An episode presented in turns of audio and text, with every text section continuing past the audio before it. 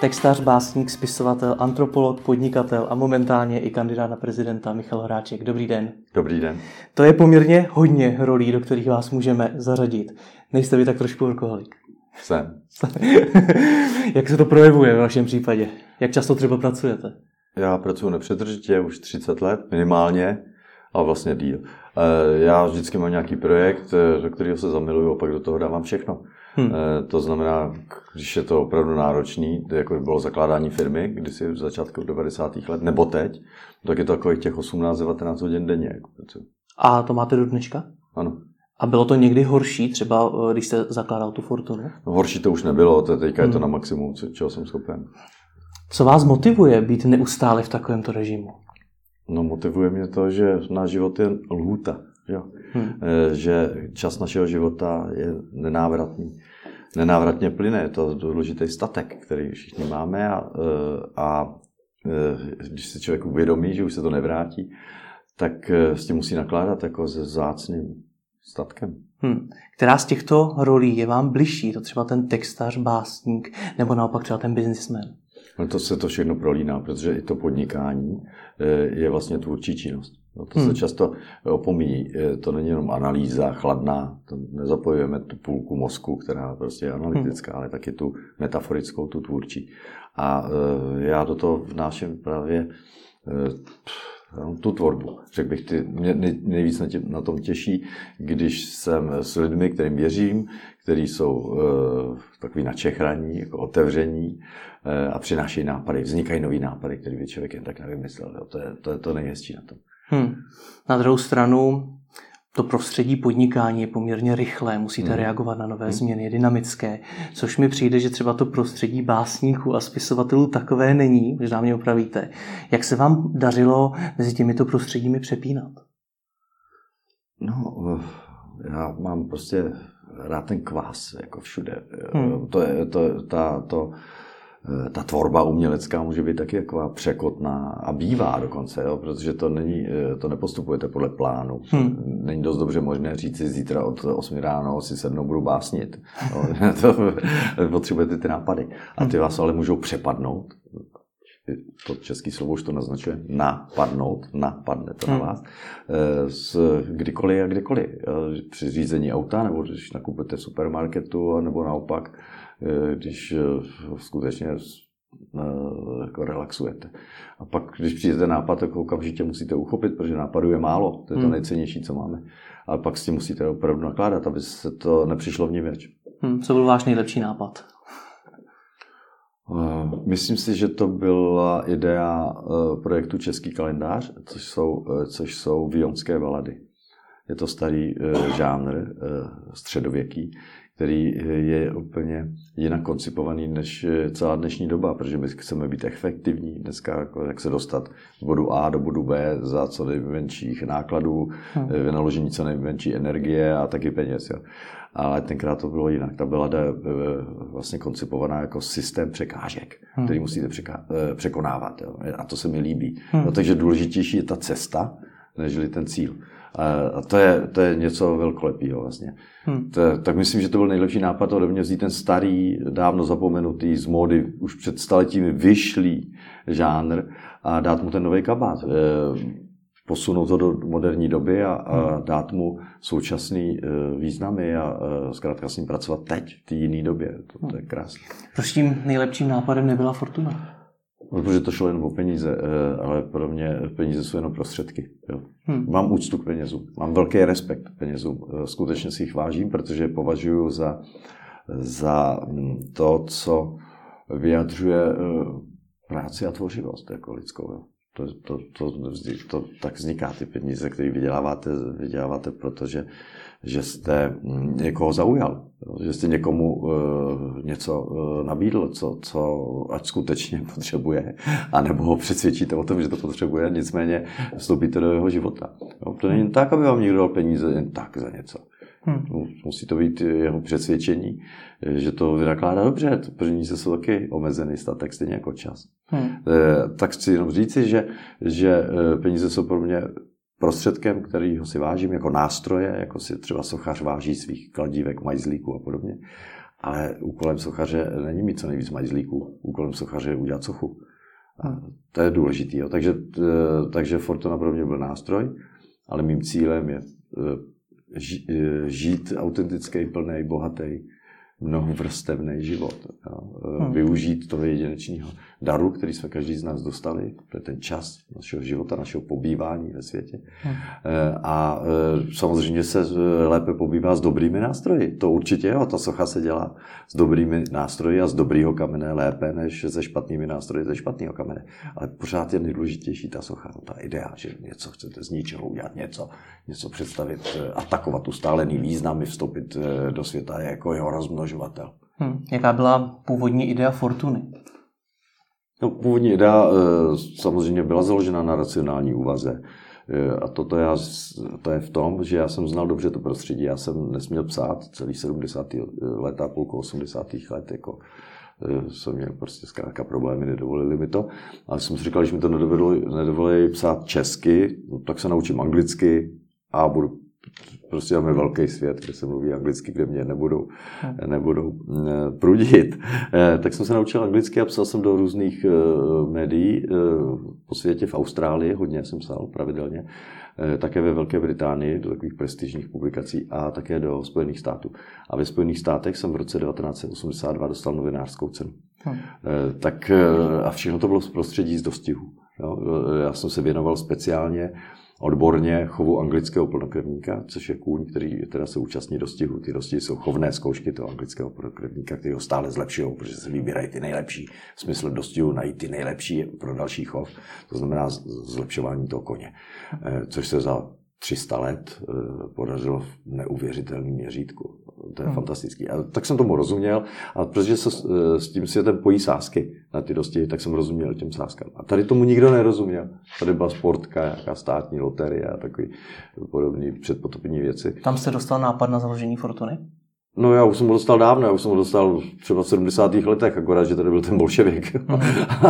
a pak najednou bolševik nebyl. Tak eh, se otevřely velké možnosti. Jo. Ale eh, pro, zrovna pro váš časopis bych chtěl říci, že je to z podnikatelského hlediska neopakovatelná a zvláštní situace. V tom, že když dneska začínáte, tak máte proti sobě přece jenom hodně zavedenou konkurenci.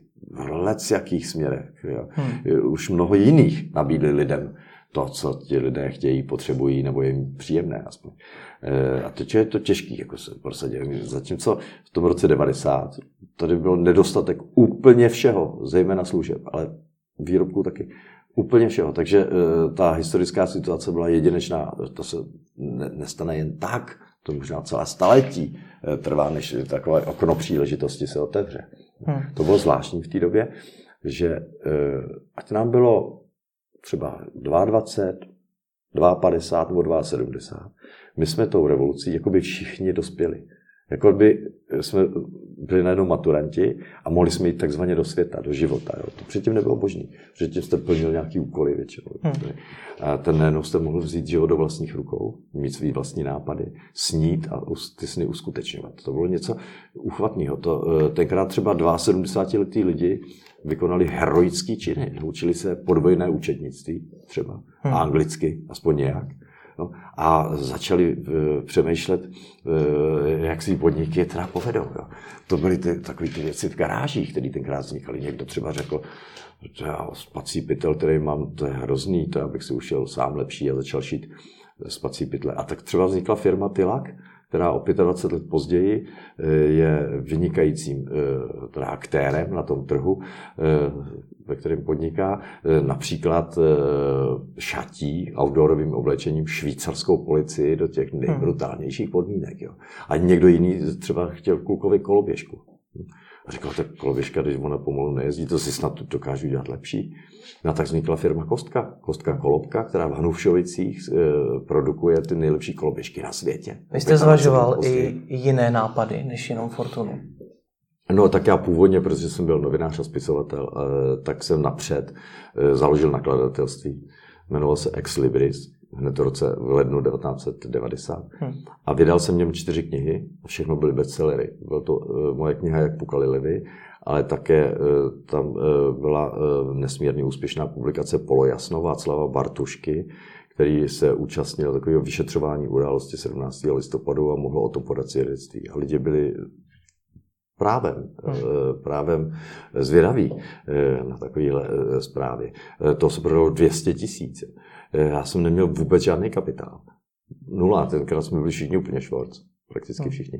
Eh, ale eh, jak, eh, dřív, než teda nastala splatnost faktury za 14 dní, tak já jsem to prostě prodával i na ulicích, jsem měl holky různě a tak. Prostě to bylo, dneska se to těžko už dá všechno vůbec vysvětlit a, hmm. a znovu připomenout. Ale zkrátka ty peníze chodily tak rychle, že, že ty faktury za, to, za tu výrobu ty knihy nebo těch knih jsem po několika dnech mohl splatit a, a bylo to velkolepý tehdy. Takže jsem si myslel, že budu vydávat knížky, ale přišli za mnou kolegové a říkali, hele, tak známe se z té chuchle, jako, co teda, ty, ty o tom píšeš, ty o tom hodně víš, mm, a co bychom to dali nějak dohromady.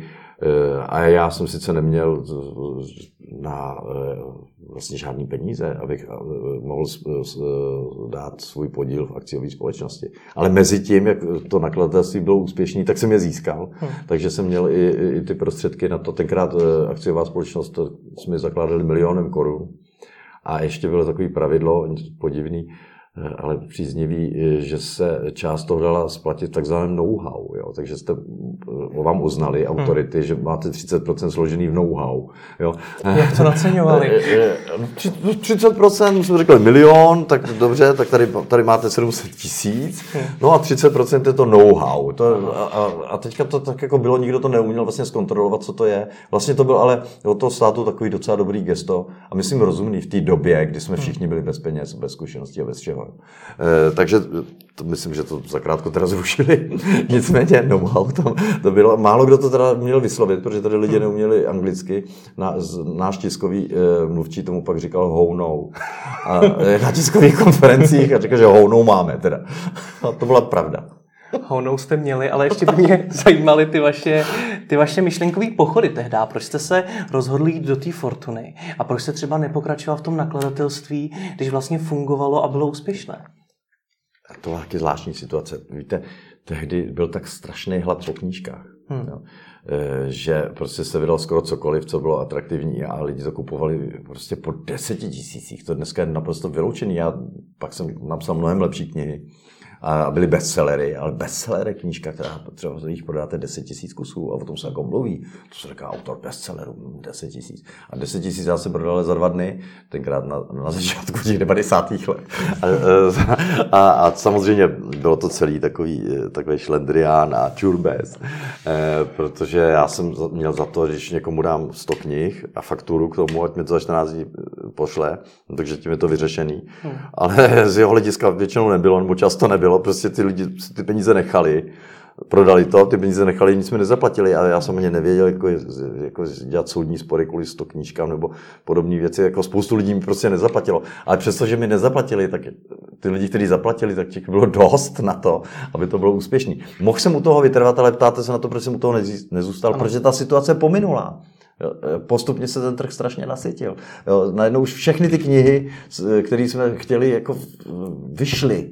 To, to vycházelo prostě v zoufalých sice jako grafických podobách a podobně. Jako byly takový, e, takový ty paperbacky, které se rozpadaly pod rukama, ale my, my, jsme na to byli zvyklí. My jsme byli zvyklí moje generace číst ty samizdaty. Hmm. Tu osmou kopii ty farmy zvířat nebo uh, 1984 uh, George Orwella přes noc. Na to jsme měli jen jednu noc. A to, to bylo jedno, že to bylo sešit. Potřebovali jsme číst. A to se přelilo do toho roku 90.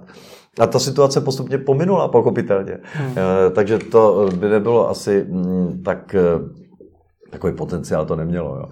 Mě, mě to strašně pomohlo k tomu, abych získal skutečně nějaký peníze a mohl eh, to vložit do formální teda struktury, kterou byla akciová společnost. Myslím si, že jsme byli úplně první. Akciová společnost, ta Fortuna, vznikla v této zemi výhradně z fyzických osob. Mohu se mýlit, možná, že by byl někdo o týden rychlejší, nevím, ale nepochybně jedna z úplně prvních. Jako. Protože byly, eh, byly akciovky, ale ty zakládaly nějaké entity, jako nejenom soukromí osoby, jako fyzický. E, takže to bylo, e, Bujary, e, jak to založíte, teď já jsem to nevěděl. E, musel jsem mít právníky nějaký, a ty taky moc nevěděl, jak se zakládá akciovka. O tom znali něco z filmů amerických, ale tady akciovka. Teď, tak, tak jsme se na nějaký mustr konečně, kde se zakládá akciovka na nějakého nábytkářského průmyslu. A teďka to člověk ale nevohlídá, tak občas do té fortuny, jako do toho zakladatelské listiny pronikly to nábytek. Jako. A teď, teď jsme to předkládali, někdo říká, to je jaký nábytek? Uh, tak jsme museli vyndat nábytek uh, a, a tak podobně. To jsou úplně bizarní historky. Jak dlouho to trvalo, tohle zakládání teda? To bylo to strašně rychlý. Hmm. Uh, tři týdny. Hmm. Hmm. Ale plný takových těch přešlapů. a jakou jste tedy tehdy měl vizi, kam tu fortunu jednou, jednou dovést? To takovou vizi jsem neměl. My jsme chtěli eh, zohlednit a zúročit svou zkušenost se sázkami. No. Hmm. Se sázkami e, kurzovými, což je něco úplně jiného než loterie. Loterie má ten princip, že vyberete 100 50 si necháte za to, že to organizujete a 50 uh, eh, rozdělíte mezi držitele vyhrávajících tiketů. Hmm. To není podnikání v pravém slova smyslu. Všude uh, na světě téměř si to stát hlídá, nedává to dělat soukromým společnostem. Uh, ve je to věnovaný na nějaký ty, ty výnosy, na nějaký veřejně prospěšný účely. Ve Španělsku je obrovská loterie, 100-200 let stará, která se stará o nevědomé, ve Španělsku například.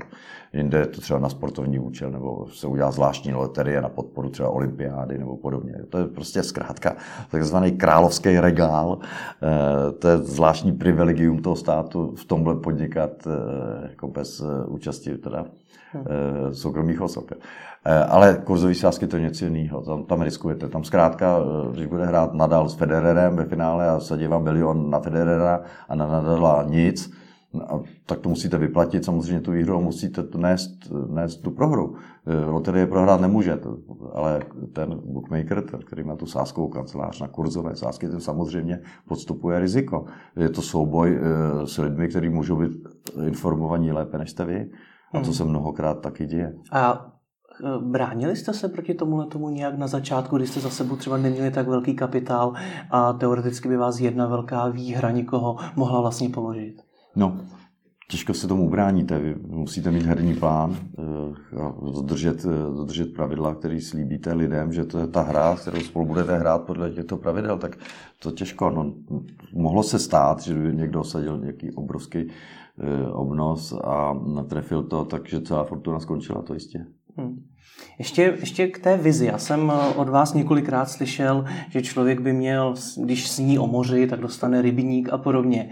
Tak mě by právě zajímalo, o čem jste tehdy snil vy, jestli jste chtěl firmu, která bude mít 100 milionů obrát nebo miliardu obrát, nebo jestli jste měl nějaký jiný cíl.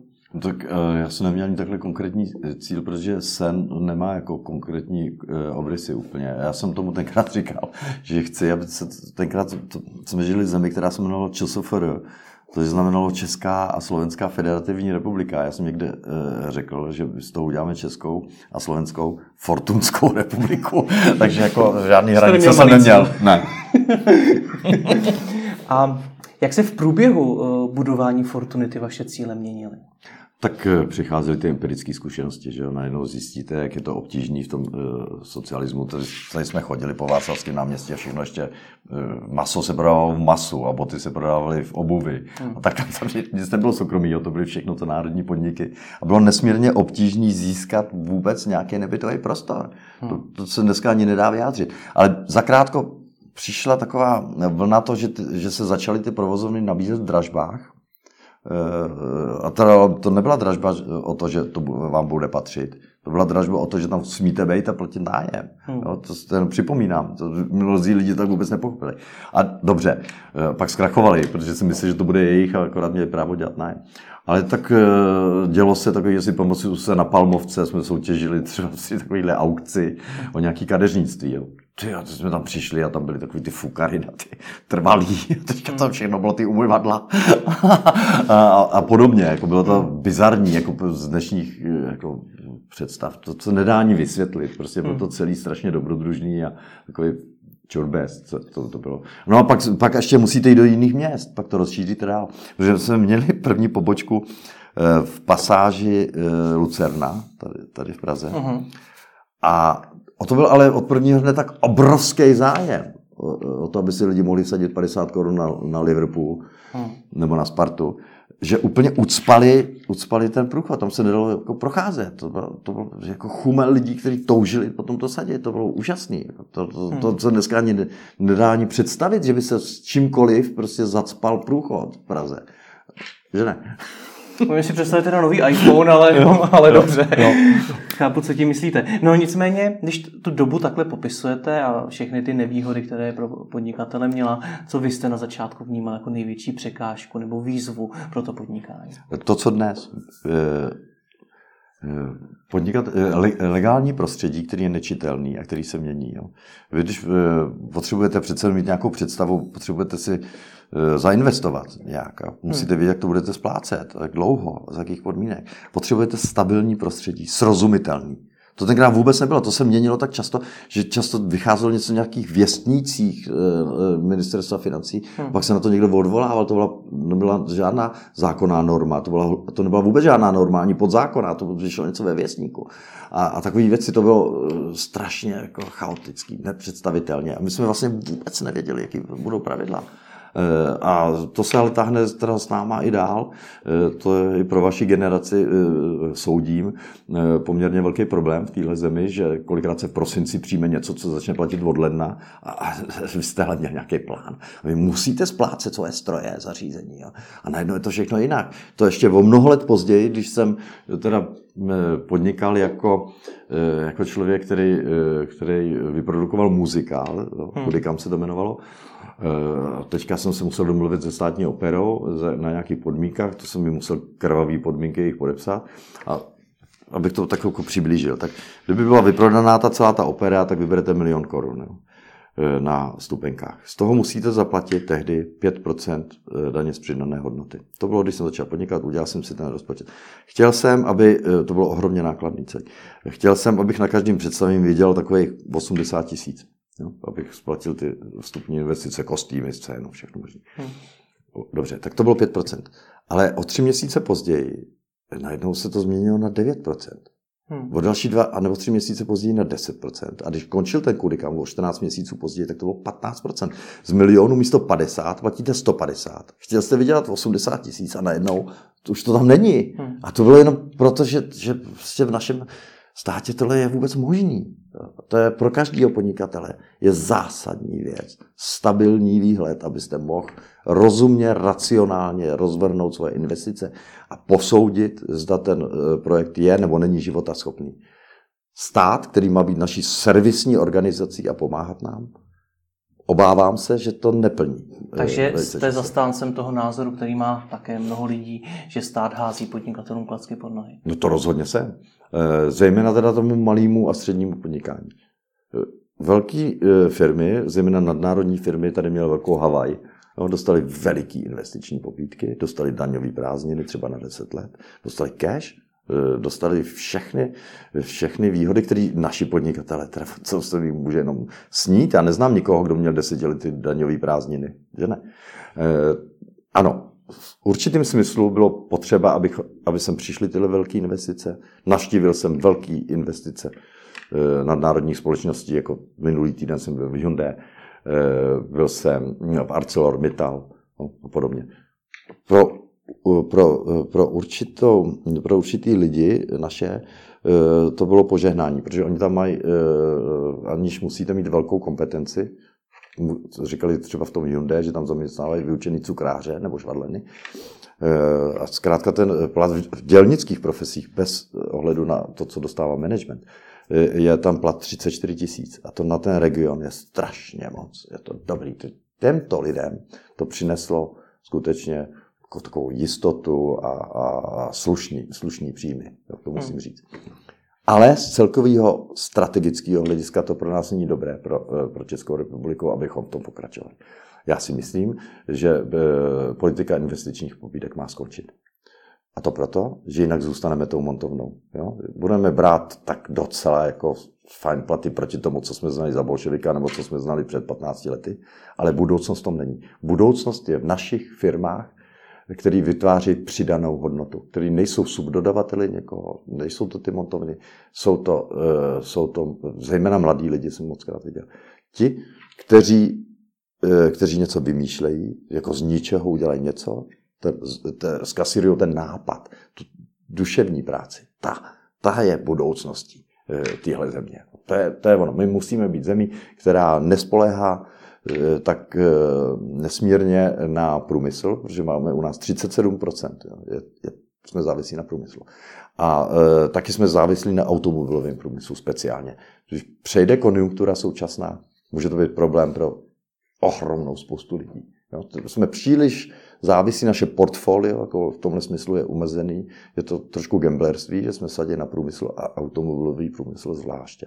My máme vsadit na ty firmy, které eh, šijou ty bezvadné spací pytle a outdoorové oblečení, nebo dělají koloběžky, nebo dělají ty, eh, jako Linet, eh, dělá ty senzační třeba gynekologické lůžka. Jako jsem naštívil Borkat firmu v malé vesničce nedaleko Frýdku, kde jsou součástí Linetu který dostávají ty red dot, ty mezinárodní ocenění a spoustu jiných lidí. Chci ty startupy, chci ty, chci ty garážové věci, chci, chci, ty, chci, aby, chci nějaký český Google, jo, nebo Yahoo, nebo, ne, nebo, nebo Facebook, nebo něco takového. Tohle chci. A když zmiňujete tyhle ty firmy, nemrzí vás trošku, že jste vybudoval zrovna sáskarskou firmu, že jste třeba taky nevyráběli koloběžky nebo nějaké stroje a podobně? Vůbec ne, to takhle nelze, eh, nelze soudit. Jo. To je, vy prostě nabízíte nějakou službu, eh, tohle ty, ty kurzové sázky jsou v Anglii 300 let součástí běžní tradice. V Austrálii je, to je zvláštní, Austrálie je jediný stát na světě, který, když je největší dostih, Melbourne Cup, hmm. tak je státní svátek. Všichni se na to dívají, každý na to něco sadí. Je to součástí normální kultury. Eh, hodnotíme dneska eh, šance tenistů nebo fotbalistů eh, podle sáskových kurzů a taky i politiků někdy. Hmm. A je to součást normálního života, který je součást našeho života, stejně jako třeba, když jdete do kina kině dneska v Praze stojí lístek 165 korun, daleko víc než průměrná sázka ve Fortuně. A přitom je to taky sázka. Vy sázíte svůj čas na to, že ten film vás pobaví, nebo potěší, nebo inspiruje. A kolikrát se stane, že to jako nevíde, řeknete. Že to je úplně stejný. Jak jste vypisovali vy tehdy v tom roce 1990, kdy jste Fortunu zakládali první sázky? No bylo to strašně těžké, protože, uh, protože my jsme neměli ty informace, nebyl internet. Hmm. Že? Teďka vůbec, abyste zjistil výsledky tenisového turnaje na, na Jávě, No to bylo heroický výkon to zjistit. A teďka nikdo neuměl pořádně anglicky. Já se pamatuju, jak ten náš někam volal vždycky a říkal please results. Jako. no, to, to, dneska nejde ani, ani jako říct, jak to bylo celý směšný a amatérský. Ale postupně, jako každá jiná firma, získáte si kompetence, naučíte se. Sám se musíte hodně učit, musíte se najít lidi, kteří se umějí učit nebo už něco umějí. No, to zkrátka podnikání. Já rozumím tomu, že vy jste do té firmy přinesli nějaké to know-how, how-now, nebo jak jste to řekl. How-now. Nicméně, co byla potom ta vaše odbornost? Někdo v té firmě má na starosti třeba marketing, ano. někdo obchod a podobně. Co jste měl vy? Tak já jsem měl strategii. Já jsem měl ty velké vize. Třeba jsem říkal, jdeme do Polska. Všichni říká do Polska. Že, a, tak jsem to jako nastolil e, a pak jsme hledali lidi, kteří, kteří to můžou uskutečnit. Samozřejmě musíte najít Poláky. Tak je to těžké najít jako z Česka Poláky. To v Polsku jsem v životě nebyl předtím. A tak podobně. No ale musíte napřed, musí být ten hybatel, který má tu strategii. Pak jsem měl kolegu, který naopak to fantastickým způsobem uměl uskutečňovat. Hmm. Ten, který opravdu uměl vážit náklady a výnosy hlídal to, měl, měla to prostě přirozený talent, byl to vyučený kuchař, teda mimochodem. No. Ale to vám řeknu, toho, když si vemu do jakýkoliv firmy tohohle člověka, tak, ho, tak jakýkoliv odměn mu dají, tak to bude málo pro tu společnost, protože tam je ta hodnota v lidech. Jenom v lidech. Všechno ostatní si koupíte snadno. Ale najít toho, toho tvůrce, jo, toho, toho, ten talent, hmm. to, je to, to je to, co dělá firmu. Hmm. Vy jste eh, Fortunu společně se společníky v roce 2004 prodal. Debatuje se o té ceně kolem 2,5 miliardy korun. Jak tohle to člověka změní? Protože to je obrovský obchod. No, na to, že jsme byli čtyři kluci, vyučený kuchař, básník a hasič, a hasič tuším, ano. že jo, tak to jako sukces je. Jako to se ne, ne, nebudu se moc vytahovat, když řeknu fakt, to sukces je. Ale já jsem věděl, že to není dobře z finančního hlediska. To, to, to, tam byl ještě obrovský potenciál a je. Jo. Z finančního hlediska to moudrý nebylo. Ale opravdu poctivě říkám, jsem věděl, že to moudrý není. Ale těch nástrojů už má člověk jako dost. Je to pro básníka a člověka, který se chce vzdělávat a poznat svět, už je, má těch nástrojů tolik, hmm. že, eh, že mm, by najednou jsme zaměnili eh, cíle za prostředky. Jako člověk by se furt věnoval jenom prostředkům, ale já chci ty cíle. Já jsem měl velkou práci přesvědčit kolegy, abychom to prodali. Byly tam ještě jiné okolnosti, přicházely ty automaty, byly nesmírně výhodný prostě mít automaty. Já jsem to nikdy nechtěl dělat, varoval jsem proti tomu v televizi. Vytváří to e, gamblery, skutečný e, takový závislosti, jo, patologický, který vás ale... ovládnou a to jsem nechtěl. Pardon, ale kdy ale přišel ten moment, kdy jste to, to svoje uvažování změnil? Jak se jako říkal, že jste to změnili eh, ty prostředky za ty cíle, nebo ty cíle za ty prostředky, tak kdy ten moment přišel? No postupně, já jsem eh, začal uh, najednou mít, postupně jsem začal mít uh, dojem, že, že se strašně moc věnuju pořád těm prostředkům jenom, jo? že se zlepšuje ta firma. Už jsme v tom Polsku, už to klapí v tom Polsku, už jsme na Slovensku, už to klape. Na Slovensku už, už nás lidi znají, už, je to, už nemusíme říkat plísidy za obce, už to všechno umíme. Uh, už máme designéry pro pobočky a všechny profesionály, už to klape zkrátka bezvadně. A uh, najednou jsem se začal říkat, no ale já se furt starám o daň z hodnoty, já se starám o to, jaká je nová legislativa, já se starám o, o, o ty věci, abych podepsal faktury a všechny je zkontroloval, jestli jsou správní. A to není ale život, který jsem chtěl vést. Není. To pro ne, je to legitimní pro někoho. To vůbec nespochybnil. Někdo může vidět ten cíl právě ve zvyšování a rozmnožování těch prostředků. To je v pořádku. Ale jedinou cestou z toho přece není tu firmu prodat. Ne, není. Mohl jste si na to někoho najmout? Nemohl, protože, jak jsem řekl už na začátku našeho rozhovoru, já když něco dělám, tak to dělám jako zamilovaně ze vším všudy. Já nemůžu to jako někomu delegovat. To pro mě nebylo. Já jsem musel vědět úplně o všem, co se v té firmě děje. Jak by nebyl spokojený. To, to já to nedokážu. To Jsou šlo, lidi, kteří to dokážou. Upřímně to ještě šlo v takové velikosti té firmy, že, ano, že on nebyla malá. Jen tak tak. Tři a půl tisíce zaměstnanců ve třech no. státech, třech uh, legislativních prostředích. A přesto jsem to dokázal sledovat. Jo. Ale bylo to nesmírně vyčerpávající. Nesmírně. A uh, nepřinášelo mi to radost. A if you're not having fun, do something else. To, to je potřeba takhle vidět. Jako, jestli vás to netěší, tak to nedělejte protože nabouráváte svůj čas jedinečný, eh, nenahraditelný svého života. A když říkáte, že to nebyl správný moment ne, pro prodej té firmy, kdy si myslíte, že by přišel? Nikdy. Nikdy. To, ta, ta, ta firma je tak dobře etablovaná, má takové možnosti se rozvíjet do dalších regionů po celém světě. Já kdybych do toho dneska, kdybych eh, tomu pořád věřil, já, já bych dávno šel do Keni. To vám řeknu, jako já jsem v Kenii v těch slums viděl prostě všechno možný. A vždycky je tam nějaký bookmaker, který má tu ceduli, je tam napsáno uh, Arsenal Chelsea. Kenii. Jo, to je ne, nekonečně na světě je, je obrovský možnosti. A mě by to možná bavilo jít do Keni, založit fortunu v Keni. To bylo jako pro, i pro mě jako pro básníka jako dobrý. Jako, to je tvůrčí. Jo, ale zkrátka ta firma měla obrovský potenciál eh, obchodní a myslím si, že skupina Penta, která to koupila, na tom hodně pracuje. Jako, to, oni to rozvinuli do, do, do, na novou úroveň, jako hmm. už mezinárodní. Skutečně to bude mezinárodní hráč, ta Fortuna, určitě. Hmm. Jste určitě nebyli jediná firma, která se věnovala sázkám, konec konců Typ Sport vznikl hmm. asi o rok později. Hmm. Co ale zapříčinilo takový růst právě Fortuny? Co zapříčinilo ten úspěch? Ta obrovská atraktivita toho, eh, toho všeho. Lidi jako chtějí mít ten pocit a správně, jako že mají nějaký názor, tak ať jsou za ní odměnění nebo potrestání. Já mnohokrát jsem uváděl takovou věc, hm, jak jsem byl v hospodě eh, v Dolinku, v obce Dolinek, nedaleko od Dolena vody, a tam prostě seděli u stolu chlapy a jeden říkal, to, víte, my se na to vždycky díváme, ten večerníček napřed, jako, jo, jede na tom koníčku, potom na tom kolečku a naposledy v autíčku. A, a ten druhý mu říká, že jsi úplně blbec, ne? Napřed přece, jo, jede, se houpe na koníčku, potom v autíčku a nakonec na kolečku. A teďka Teďka prostě ta, ta debata se zvrhla se do skutečné hádky a do skutečné hospodské rvačky, ale brutální, z krví, jako hmm. půl litry do hlavy a tyhle ty věci. Já jsem si říkal, chlapi, kdybyste si seděli 50 korun na to. Eh, každý, že zastáváte svůj názor, tak se nemusí to tady to celý zřídit. Hmm. Ne? To, to, by bylo, to by byla civilizovaná, uh, civilizovaná debata. Tomu rozumím, ale tohle přece fungovalo i u vašich konkurentů. No jasně. Tak proč Fortuna tak vyrostla?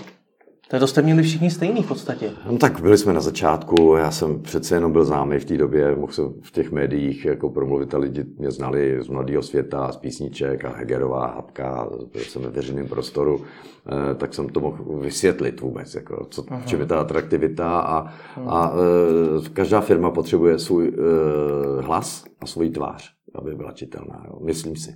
Možná to všichni nedělají, ale já zase jsem o tom přesvědčený. Každá firma má mít svůj hlas a svou tvář. A já jsem byl hlasem a tváří Fortuny tak možná i jsem tomu přispěl. Takže základem úspěchu Fortuny je to, že vy jste byl slavný a dokázal jste to dostat do médií, když to takhle řeknu? Byl to jeden z těch důvodů, eh, nechci se přecenit, ale určitě to byl jeden z těch důvodů. Jaké si myslíte, že byly další důvody? No ta atraktivita těch kurzových sázek sama o sobě. Vždycky musíte, víte, to dlouho nevydrží. I kdybyste byl eh, hlasem a tváří eh, okouzlující, tak to jenom chviličku trvá, než, než to okouzlení těch, těch vnímatelů pomine, jako, potřebuje nějaký produkt. A ten produkt byl strašně zajímavý. Oni rádi chodili na ten fotbal, ta bohemka, jestli vyhraje o dva góly, nebo, nebo nevím, cokoliv se stane na tom sportovním poli. A to nebyly obrovské částky, to, to o, o tom se někdy píše v časopisech o nějakých těch obrovských trefách. Jako někdo sadil 200 tisíc na to, že jede Trump. Jo. Hm. je bomba. Ale normální věc je, že když já jsem Fortunu opouštěl, tak průměrná sázka byla 137 korun to byla prostě to noční zábava e, takového zvláštního typu. A e, chlapi teda to ocenují, ženský to je vůbec, to chci říct, je zvláštní podnikání, že to ani jedno procento teda těch sázejících nejsou ženy. Ani jedno procento sázejících fortuny nejsou ženy? Ne. Ne. To je zajímavé, to jsem čekal víc. No, já taky, ale ne.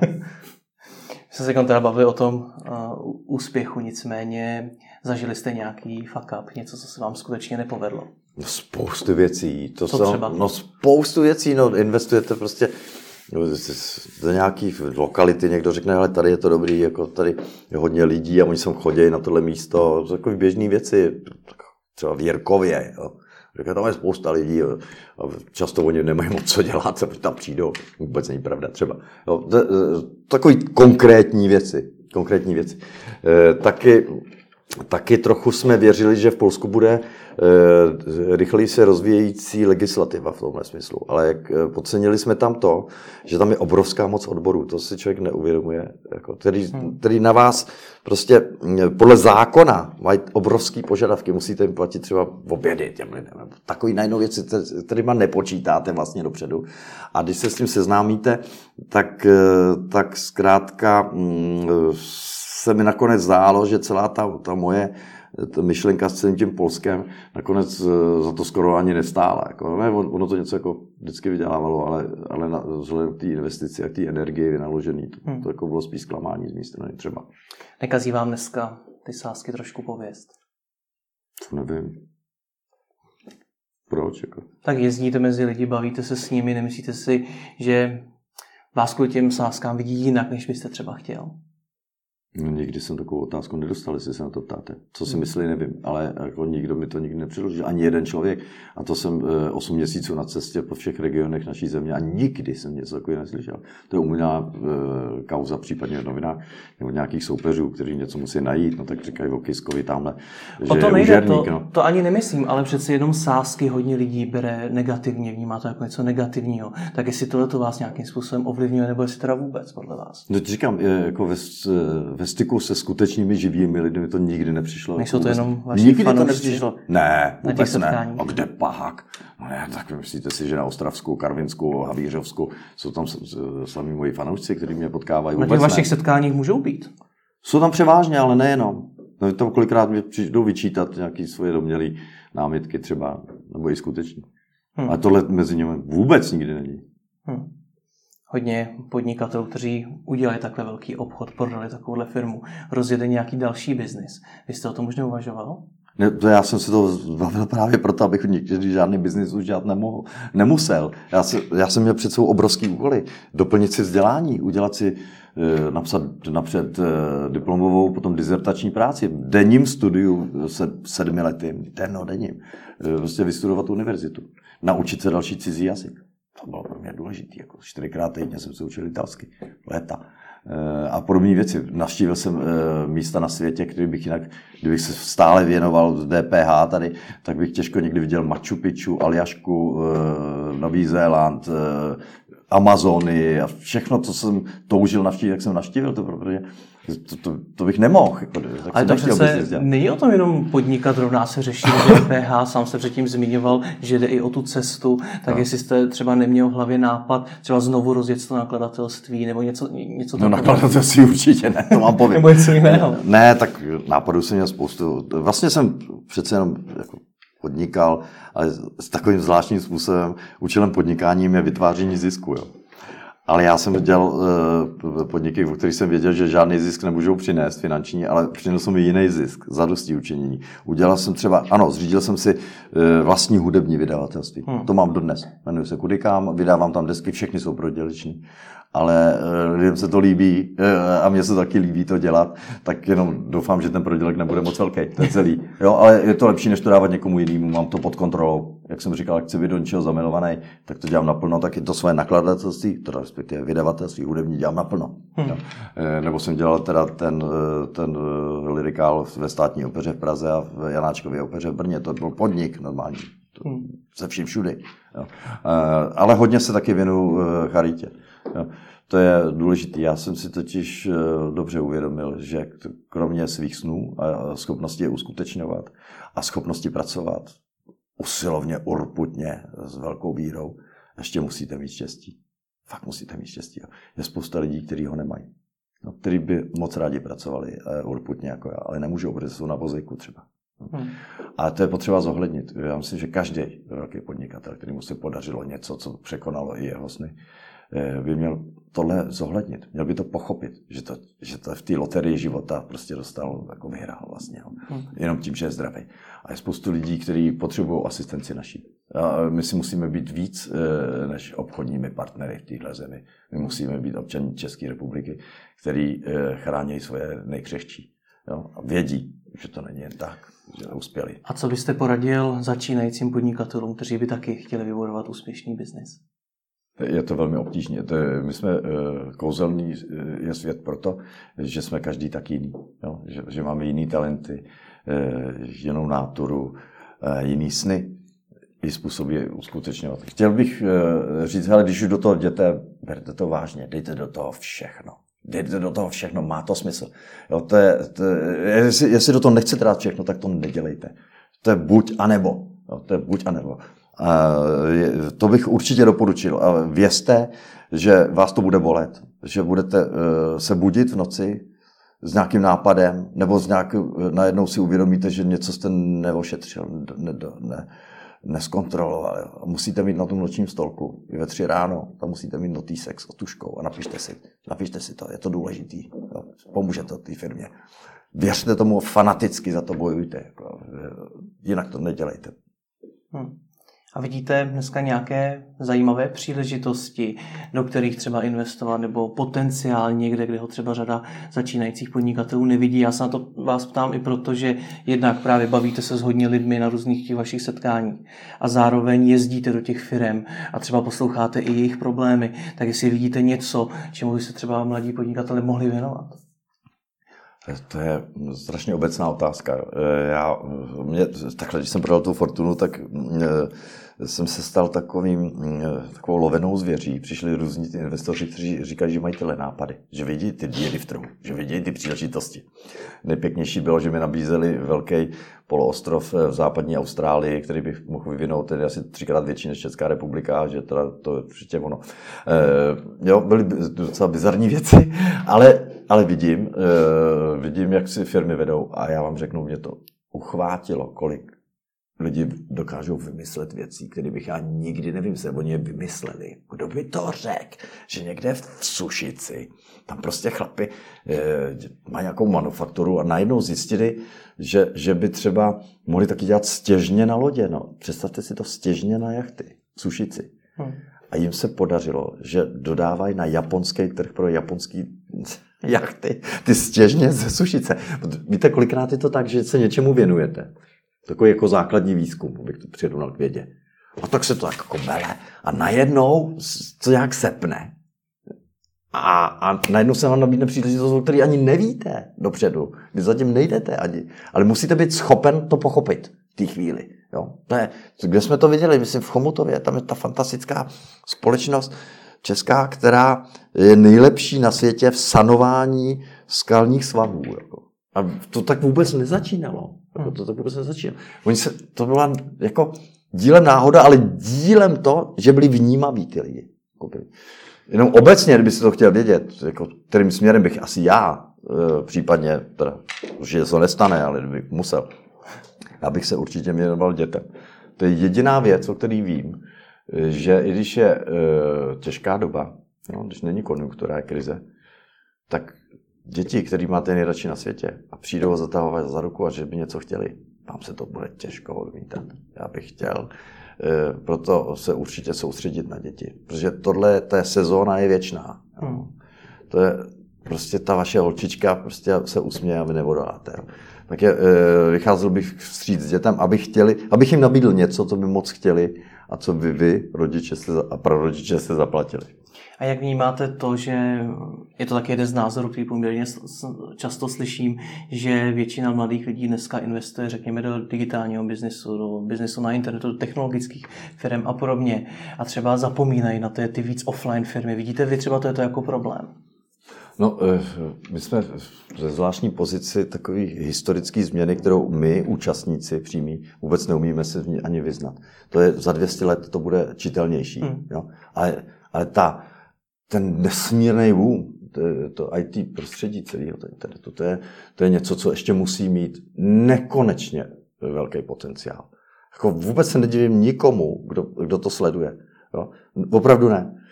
No ale tak jsou jiné věci, které nemusí být s tím nutně tak spojený, ale nějak už propojený eh, s internetem a s, s tou novou sférou, která se před náma otevře bude i ty kamenný obchody, i všechno, co uděláte konkrétního, tak stejně musí být propojeno s internetem. Musíte to umět dát najevo, že to vůbec máte, musíte to umět nabídnout, hmm. musíte mít nějaký partnery, se kterými si vyměníte zkušenosti z boží nebo služby.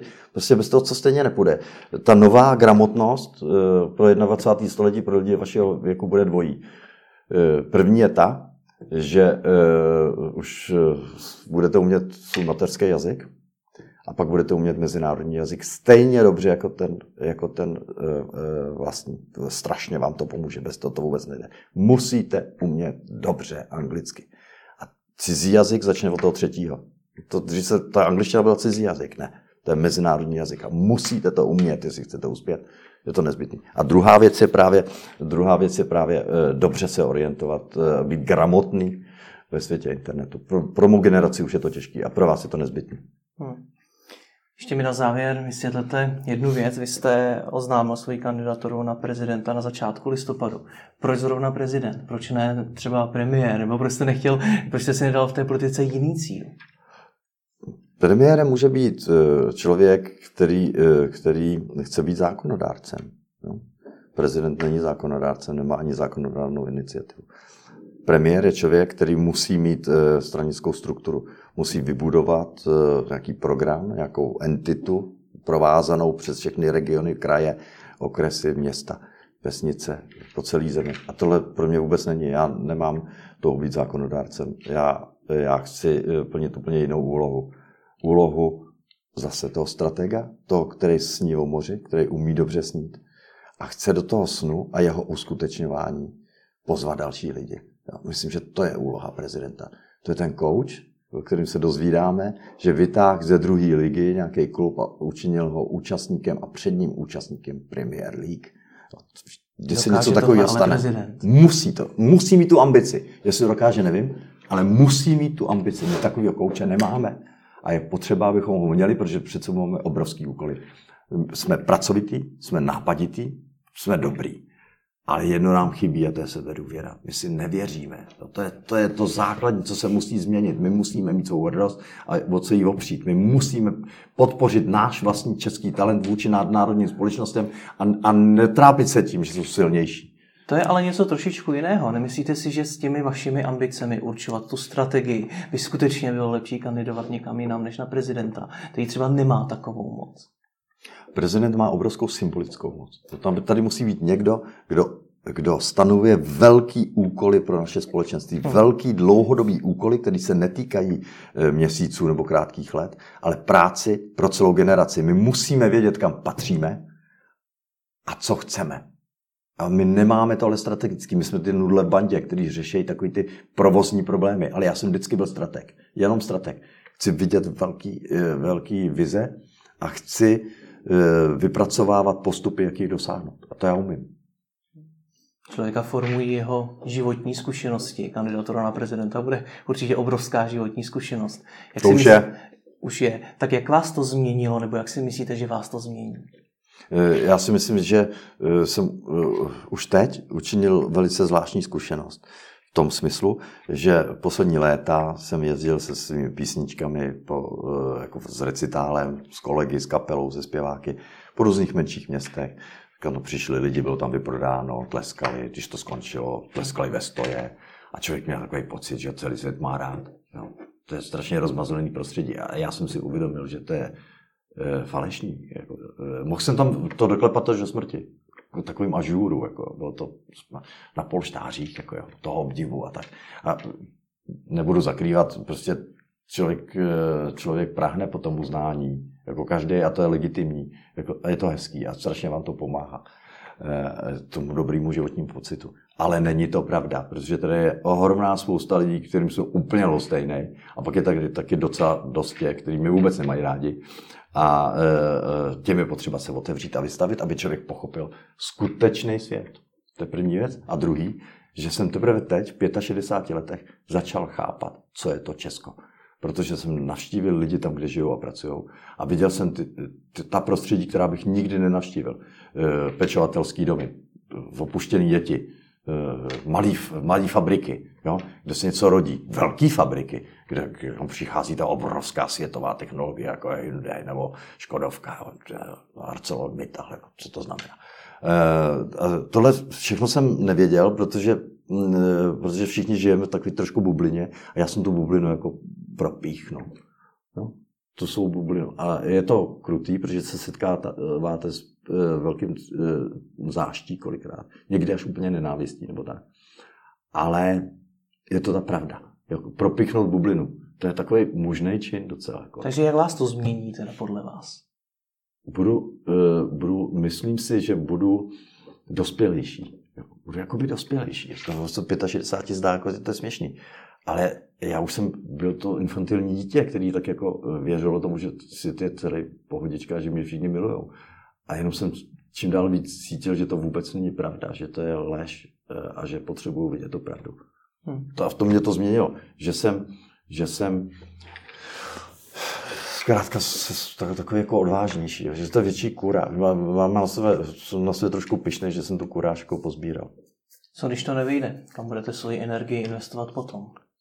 To opravdu Pochopil nevím. jsem, že nový biznis to nebude. Ne, nový biznis to určitě nebude. V každém případě uh, chci žít autentický, plný, dobrodružný a složitý život až do smrti. Něco si určitě najdu. Ono vyjde, nevíde. Ano, není to sportovní soutěž a není to superstar. Tato soutěž o prezidenta republiky, tam není důležité se zúčastnit. Tam je důležité vyhrát. Já to chci vyhrát. A já si myslím, že s pomocí lidí, který jsem potkal po celé zemi a kteří vytvořili aktivistickou síť, je veliká šance to vyhrát a je to správný. Jdu zatím, dám do toho všechno. Co se stane potom, o tom teď nemůžu uvažovat, protože jsem několikrát řekl, že jsem zamilovaný do toho, co teď dělám a dávám do toho úplně všechno urputně do poslední kapky sil. Teprve potom uvidím, co se stane dál. A teď nevím. Tak vám děkuji za rozhovor. Já děkuji za pozvání.